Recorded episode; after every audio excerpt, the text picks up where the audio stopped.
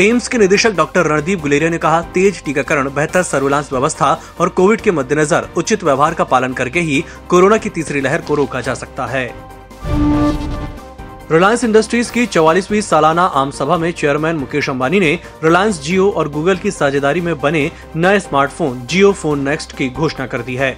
नया स्मार्टफोन जियो और गूगल के फीचर्स और ऐप से लैस होगा, जो दस सितंबर को लॉन्च होगा। सुप्रीम कोर्ट में गुरुवार को राज्य बोर्डों की बारहवीं कक्षा की परीक्षा रद्द करने की मांग वाली याचिका पर सुनवाई हुई।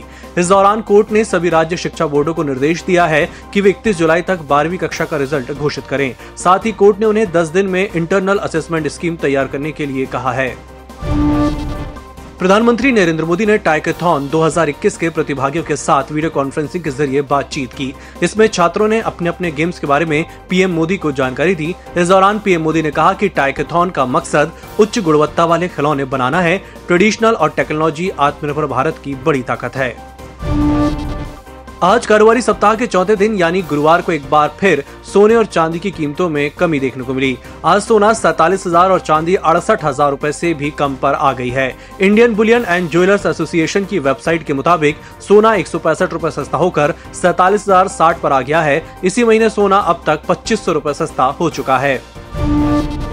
अमेरिका की लॉस एंजल्स कोर्ट में शुक्रवार को दो हज़ार आठ में हुए छब्बीस ग्यारह मुंबई हमले के मुख्य आरोपी तहवुर राणा की प्रत्यर्पण मामले में सुनवाई होगी। भारत के अनुरोध पर प्रत्यर्पण की सुनवाई लॉस एंजल्स कोर्ट के जज जैकलीन चूलजियन करेंगे। मीडिया रिपोर्ट्स के मुताबिक इस सुनवाई के लिए भारत से अधिकारियों का एक दल अमेरिका पहुंचा है।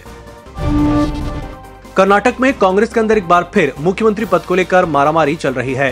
कांग्रेस के वरिष्ठ नेता सिद्धारमैया ने गुरुवार को विधायकों से कहा कि वे उन्हें आगामी दो हज़ार तेईस के विधानसभा चुनावों के लिए मुख्यमंत्री पद के चेहरे के रूप में पेश न करें। ओडिशा के पुरी में प्रसिद्ध स्नान यात्रा शुरू हो गई है। ज्येष्ठ माह की पूर्णिमा पर भगवान जगन्नाथ, भगवान बलभद्र, देवी सुभद्रा, सुदर्शन और मनमोहन को मंदिर से बाहर लाकर परिसर में पवित्र जल के एक सौ आठ पात्रों से स्नान कराया जाता है। हालांकि कोरोना महामारी की स्थिति के मद्देनजर सभी अनुष्ठान श्रद्धालुओं के बिना किए जा रहे हैं। वायदा बाजार में जून सीरीज के सौदे की एक्सपायरी वाले दिन बाजार मजबूती के साथ बंद हुए। एनएससी का पचास शेयरों वाला निफ्टी एक सौ तीन पॉइंट के उछाल के साथ पंद्रह हज़ार सात सौ नब्बे पॉइंट पर रहा। बीएससी के तीस शेयरों वाला सेंसेक्स तीन सौ तिरानवे पॉइंट की मजबूती के साथ बावन हज़ार छह सौ निन्यानवे पर बंद हुआ। एजीएम के दिन रिलायंस में लगभग तीन परसेंट की गिरावट आई। और अंत में बात कर लेते हैं मौसम की। मौसम विभाग के अनुसार अगले दो दिन के दौरान पश्चिम बंगाल, बिहार, झारखंड, छत्तीसगढ़, ओडिशा और पूर्वी मध्य प्रदेश में अच्छी खासी बारिश होगी। पूर्वोत्तर भारत में अगले पाँच दिनों तक भारी बारिश के आसार हैं। छत्तीसगढ़, तटीय आंध्र प्रदेश, पंजाब, उत्तरी हरियाणा और चंडीगढ़, उत्तराखंड और हिमाचल प्रदेश में अगले चौबीस घंटे के दौरान बादल छाए रहेंगे और बिजली कड़कने की आशंका है।